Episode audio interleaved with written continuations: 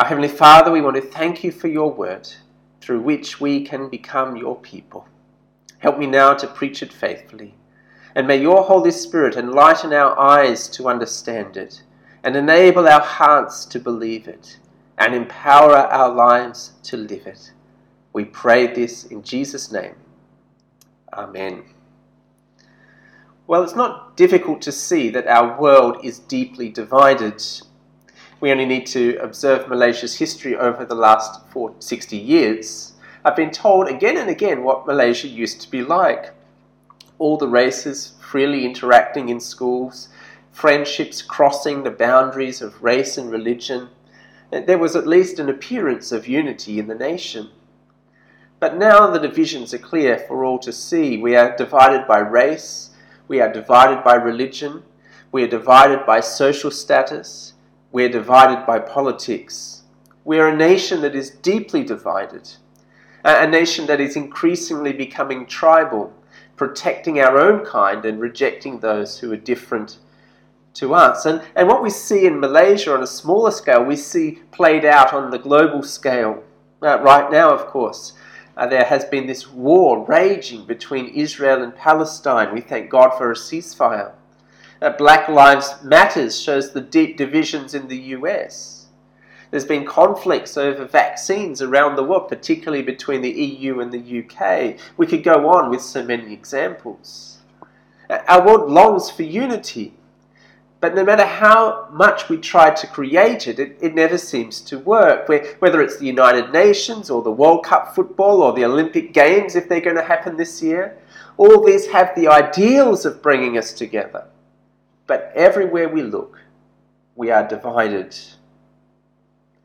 But today we see that there is one place in the world where true unity can and should be found. Regardless of race, regardless of age or social status or education or, or anything else, the one place unity can and should be found is the church. Well, so far in Ephesians, we've been introduced to God's great plan, and we've seen that His great plan is to unite all things under the rule of Jesus. Remember chapter 1, verse 9. Uh, God made known to us the mystery of His will according to His purpose, which He set forth in Christ as a plan for the fullness of time, to unite all things in Him, things in heaven and things on earth. And, and we've seen throughout chapters 1 and 2 that that unity is only created by the grace of God as He unites us with Christ and, and blesses us with every spiritual blessing. And in chapter 2, how, how, how God takes people who were dead in sin and makes them alive in Christ, saved by His grace. So God's great plan is to unite all things under Jesus and in our passage today, we see how God does that through the cross. Because the, the cross has implications not, for, not just for us as individuals, but for us corporately. The gospel not only reconciles us to God, but reconciles us to one another. True unity, we will see, comes as we remember the gospel and as we live out the gospel. There are three things Paul wants us to remember today. Firstly, remember who you were. Secondly, remember what Christ has done. Thirdly, remember who you are now. Remember the past, the present, and the future of salvation so that we can live as God's united people. Well, firstly, remember who you were before you knew Christ. Remember who you were before you knew Christ. Now, of course, some of us find it hard to remember a time before we were Christian. I myself grew up in a Christian family since I was young, and uh, some of us have had that privilege of being in a Christian family for generations. That's a wonderful blessing to give thanks to God for. But it's important for us to remember that it wasn't always so. At some point, as we go back, uh, we weren't believers. It was not so long ago that there were very few believers here in Malaysia. There was a time not so long ago when headhunters would have killed Christian ministries and had them for breakfast. Uh, personally, some of us can remember the time we turned to Christ and how that changed our lives. But regardless, Paul wants us to imagine and to, to remember what life was like before you knew Christ, before your family, before your country knew Christ.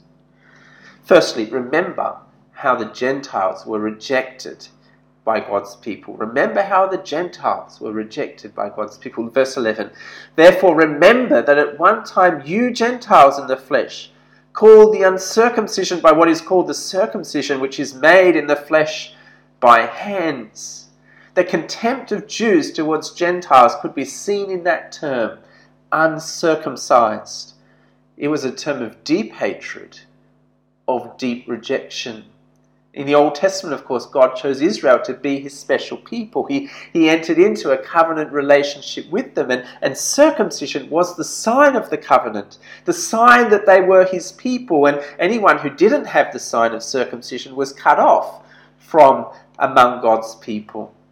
Uh, I think it's a little bit like here in Malaysia. You can tell a genuine Malaysian from a foreigner, not just by the lars and by the, the laksa, but from one key sign Every Malaysian will have a little mark uh, on their, I think it's the left arm, where they have received their vaccinations.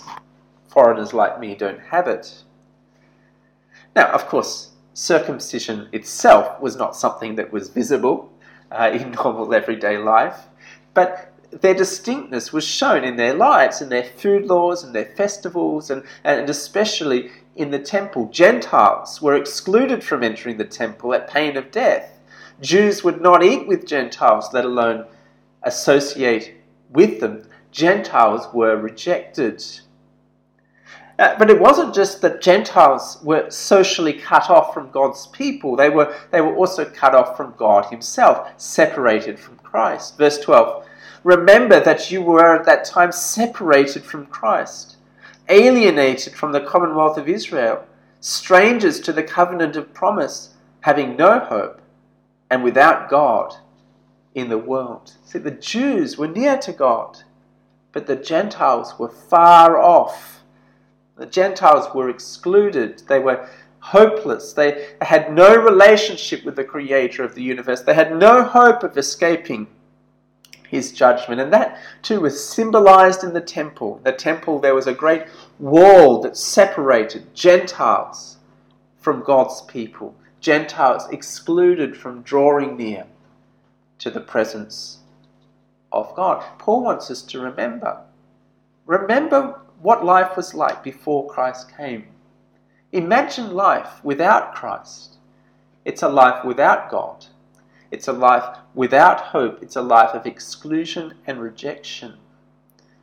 And as much as we can remember what such a life apart from Christ is like, it will help us to appreciate what Christ has done for us. In verse 13, we once again read those wonderful gospel words, those words of grace that just change everything, those words, but now. But now you were rejected, you were excluded, you were cut off with no God and no hope. But now, verse 13, but now in Christ Jesus, you who were once far off have been brought near by the blood of Christ. What glorious good news! Jesus' death has changed everything. Jesus' death means that Gentiles like us can now draw near, we can have relationship with God, we can have a real hope. Because Jesus' death brought salvation not only for Jewish people, but for people from all nations, for Gentiles like us. So that brings us to point two. Remember what Christ has done. Remember what Christ has done. Jesus, through his death on the cross, has brought peace. He's brought horizontal peace, he's brought vertical peace.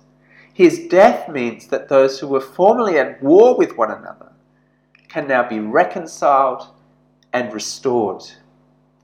Firstly, we see Jesus' death brings peace with one another. His death brings peace with one another. His death creates a, whole new humanity.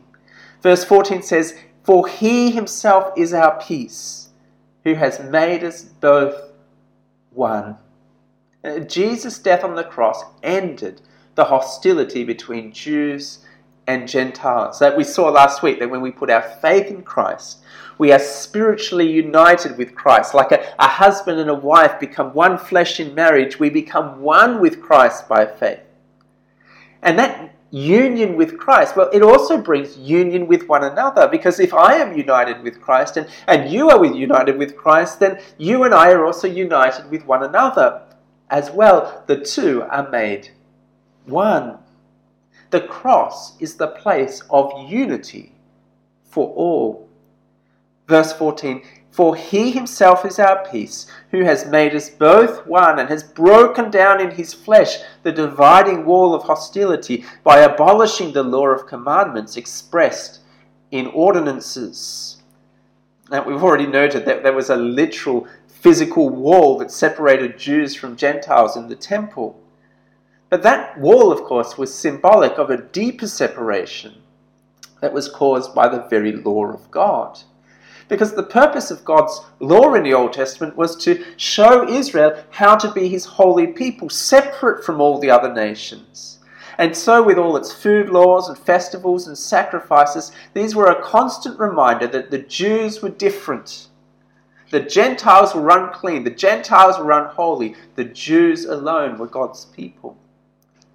But here we're told that that wall, that law, has been knocked down, it has been abolished. How? Of course, in his life, Jesus perfectly fulfilled the law. And on the cross, Jesus took that punishment that we deserve for breaking the law. So that now salvation is no longer a matter of obeying the law. We're, now saved by grace alone, through faith alone, in Christ alone. And so it no, longer matters whether we are Jews or Gentiles. It no longer matters whether we have perfectly kept the law, because none of us have. What matters is have we put our faith in Christ? Have we received the salvation that God so graciously offers us? Now, does that mean that we can now ignore the Old Testament because Jesus has abolished the law? Well, of course, no, just because we're not under the law doesn't mean that it's not God's word. The Old Testament law, it still reveals God's righteous character. It still shows us how to love God and one, one another. It still promises Jesus, the coming Messiah. We can still learn from the Old Testament. But the thing is, we're no longer under the law. We no longer need to keep the law to be saved. We are freed from the law and saved by grace. And so the key point that Paul is making here is that the cross ought to unite us. Because we're no, long, no longer under the law, whether we're Jew or we're Gentile, we've been united to Christ and therefore united to one another. See verse 15, what the cross has achieved. Jesus died that he might create in himself one new man in place of the two, so making peace. Christ dies to establish a whole new humanity, no longer two, no longer Jew and Gentile, but one. See, the cross breaks down every barrier that divides us. Because the cross proclaims that no matter who you are, no matter what race or previous religion or age or social status or gender, the cross says there's only one way to be right with God grace alone, through faith alone, in Christ alone. And that means that in the church we are one. We are united. We're all different, but we're all the same because we all share in salvation together, united by faith in Jesus. That's amazing, isn't it? It is then sad that so often we fail to live this out. Uh, I don't know how many times since I've arrived at St. George's that people have pronounced judgment on others on the basis of race. People say Chinese only care about Chinese, Indians only care about Indians. If someone's close to a Chinese, then they must be against Indians, and vice versa. It's very sad. Or people speak kindly of foreigners because they're foreigners, or they reject foreigners because they're foreigners and have all kinds of words to describe them. I don't know how many times I've heard people pronounce judgments of sexism saying that people favour men or they favour women or people pronounce judgments based on class. Don't you know who I am? Don't you know my riches, my influence, my social status? Give me the respect I deserve. It's certainly an awful state of affairs, something that I long and pray that God may change among us. And uh, perhaps the existence of those kind of, of divisions of, of, of race and gender and class, uh, they show to us our inability to grasp the cross which has broken down every barrier between us, our failure to understand the gospel of grace, which is for all, our failure to understand that we are one family, brothers and sisters in Christ who are profoundly equal, regardless of race, background, gender, social status, or any other marker that the world may use to divide us. The cross unites us with Christ and therefore to one another. So we ought to live at peace with each other. Well, not only has Jesus brought us peace with one another, but more importantly, the cross brings us peace with God. We see that in verse 16. And he might reconcile us both to God in one body through the cross, thereby killing the hostility. Yes, Jesus unites us to one another, but he does it by bringing us all peace with God. See, we're all sinners. As we saw in chapter 2, we've all rejected God's rightful rule of our lives. We fall short of His righteous standards. We were dead in our sins. We were by nature children of wrath. But, but on the cross, Jesus dealt with our sins. On the cross, Jesus died in our place. He took that punishment that we deserve so that as His blood was shed, God's wrath was turned away. We were saved by His grace. We were made alive and raised up and seated with Christ in the heavenly places, so that now we are no longer enemies of God. Those who put their faith in Jesus are his beloved children. We have peace with God. Verse 17 He came and he preached you peace to you who were far off, and peace to those who were near, for through him we both have access in one spirit to the Father. What a glorious verse that is. Because of what Jesus has done, you and I can be children of God. We can call God our Heavenly Father as His Spirit brings us to faith in Him. We can bring our cares to God, knowing that He hears, He listens. So you have peace with God. I have peace with God and we are united to one another. If you are a child of God and I'm a child of God, we're members together of the same family. Do you see what the cross has achieved? In the church, we are meant to see what the world can only dream of real peace, real unity, peace with one another, transcending every marker peace with God, drawing near into His presence without fear and with total confidence, knowing that He hears and answers our prayers. Do you see the power of the cross? Paul says, Remember who you were. Remember what Christ has done. And finally, remember who you are now. Remember who you are now. And in verses 19 to 22, gloriously, we see everything from verses 11 and 12 reversed. We were once a foreigner, now a citizen. Once cut off, now a child of God. Once far away, now in the presence of God. Firstly, verse 19, we see that we are now God's people, citizens of his kingdom. Verse 19, so then you are no longer strangers and aliens, but you are fellow citizens with the saints and members of the household of God. Myself, as a, as a foreigner here in Malaysia, I, I know what it's like to sometimes be excluded. Remember when the MCO started uh, at the beginning last year? During those times, only Malaysian citizens were allowed to attend church. Foreigners like me were excluded for months and months and months. Uh, when you don't have an IC and, and, and all the privileges that come with that, you, you often feel on the edge. How wonderful to be a citizen! How wonderful to be truly accepted.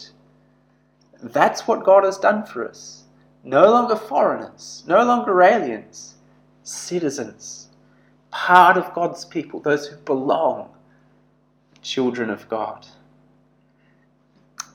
Firstly, remember who you are now. You're one of God's people. And secondly, not only are we one of God's people, a citizen of heaven, but we've been adopted into God's own family. Verse 19 says, we are, we are no longer strangers and aliens, but we are fellow citizens with the saints and members of the household of God. How amazing is that? The, the church is God's heavenly family. We are His children. We know that He loves us. We know that He has uh, promised us an inheritance in, in heaven. We know that we can pray to Him, that He hears us, He answers us. What a wonderful truth that we are members of the household of God. There's no such thing as a private Christian who never meets with his brothers and sisters. We are saved into a family. The church is God's family. And we spend time together. We love one another we work at our relationships together.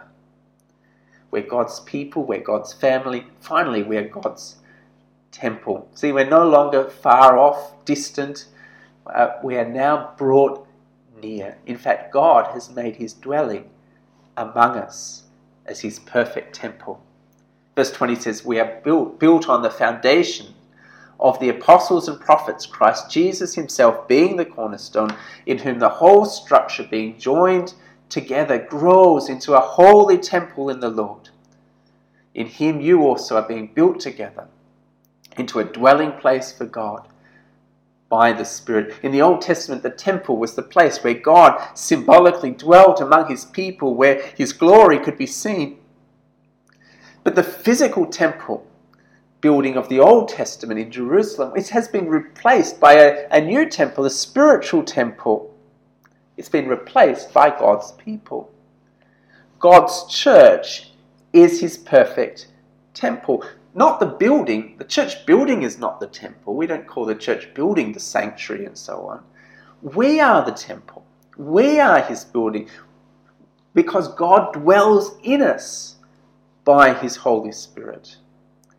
And, and notice here that that temple is built on a foundation, verse 20. It is built on the foundation of the apostles and prophets, Christ Jesus himself being the cornerstone. The church is founded on the word of God preached by the apostles and the prophets in the Old Testament and in the New. And that is a truth that we must constantly remember. It is so easy, isn't it, for the word of God to be displaced from its central place as the foundation of the church. But it is the Word of God that creates the church and sustains the church and grows the church. And so, as whenever we gather as God's people, we gather on that foundation to hear the Word of God, because we know it's only as we uh, as we hear the Word of God that we become the people of God, who will do the will of God.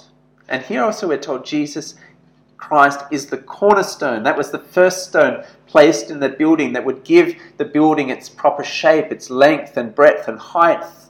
Jesus Christ is the cornerstone of the church. In other words, he is the center of the church. And so, as we hold fast to the scriptures with Christ at the center, we're built up to be the church God wants us to be. We, have, we become his holy temple. Now, that is an amazing truth, isn't it? Just imagine, once we were far off, separated from Christ, without God, without hope. But now, God has made his dwelling in our hearts. He's given us his Holy Spirit, uh, growing us, changing us, assuring us of his love, making us more and more like Jesus. What a great blessing. We are the church of God where Jesus is the cornerstone. We are citizens of God's kingdom, members of God's family. We are stones in God's spiritual temple. Paul says, Remember who you were, remember who, what Christ has done, and remember who you are now. Well, finally, how do we apply this passage to our lives? Well, as we look back on what Christ, uh, on who we were, I think we need to be humble. As we remember who we were before God saved us, as we remember that desperate situation we were in, far from God and, and unable to help ourselves, it, it, it makes us humble before God. When we remember that we would never be Christians if it was not for the grace of God at work in our lives, we will stay humble. We will never be proud. We'll never think, I'm a Christian because I'm so good and I'm better than those people. We will only ever be thankful for God's grace, dependent on Him to, to keep us trusting Him, and will never take for granted what He's done for us. Be humble. Secondly, we should be united. Uh, we need to remember the peace with God and one another that the cross has achieved. That unity is something that we will need to strive for, isn't it? We need to make a real effort to love those who are different to ourselves. When we find ourselves in, con- in, a, in a conflict, we actually need to work really hard to resolve it. And if there is a real barrier between us and another Christian, we need to pray that God will give us the strength to overcome it. Surely it won't be easy, but that is what the cross calls us to be humble, be united, and lastly, be holy. We need to remember who we are now. Remember, we're God's family, we're God's temple. We're joined together like living stones. We're being built together in maturity in Christ. And so if we are we ourselves are God's holy temple, then we recognize holiness is not optional in our lives. We need to be fighting against sin individually and together as we build our lives on God's word and seek to live it out, becoming more and more like Christ. And so, whatever sin there is in our life, we are to fight against it, whether it's pride, looking down on another Christian, whether it's racism, whether it's laziness, whether it's greed, whether it's anger, whether it's impurity or lust, or whatever are the particular sins that we struggle with individually and together, we are to live out our, our new identity as God's family, as God's holy temple, and be holy. And of course, in those times when we feel far from God and we wonder whether He cares for us and He hears us, and well, we need to remember we are His temple. His Spirit dwells within us. He is always with us, no matter what we are going through. Well, let's return to where we began. We live in a nation that is divided racially, politically. We live in a world that is bitterly divided. And sometimes we see those divisions in our own families and even in our church. Only the gospel has the power to unite us. Only Jesus' death on the cross is able to break down every barrier between us. Only the cross is able to bring real peace with God and with one another. And so let us continue to preach this gospel of grace to all who are still far off, to the many in our nation, in our world who are still separated uh, from Christ, still uh, without God, without hope in this world, headed on a path to judgment and to hell. Let us keep preaching that gospel of grace to those around us. If you've uh, listened this morning and you've not yet put your trust in Jesus Christ, can I urge you to do that even this morning? Receive Jesus as the King and Savior of your life and come into this peace with God. But even as we preach this gospel to others, let us preach this gospel to ourselves. Let us remind ourselves who we were, what Jesus has done, who we are now that we may truly be the church that God wants us to be God's family, God's temple, living for the glory of God. Oh, let's pray together. Our Heavenly Father, we want to thank you for saving us to be part of your church. We thank you for your gospel promised by the prophets and preached by the apostles, through whom we can have peace with you and one another. We thank you that we can now be citizens of your kingdom, members of your family, and stones in your holy temple. So help us, Lord, to live out our new identity. Help us never to forget the significance of the cross so that we will live out this unity with you and with one another. We pray this in Jesus' name.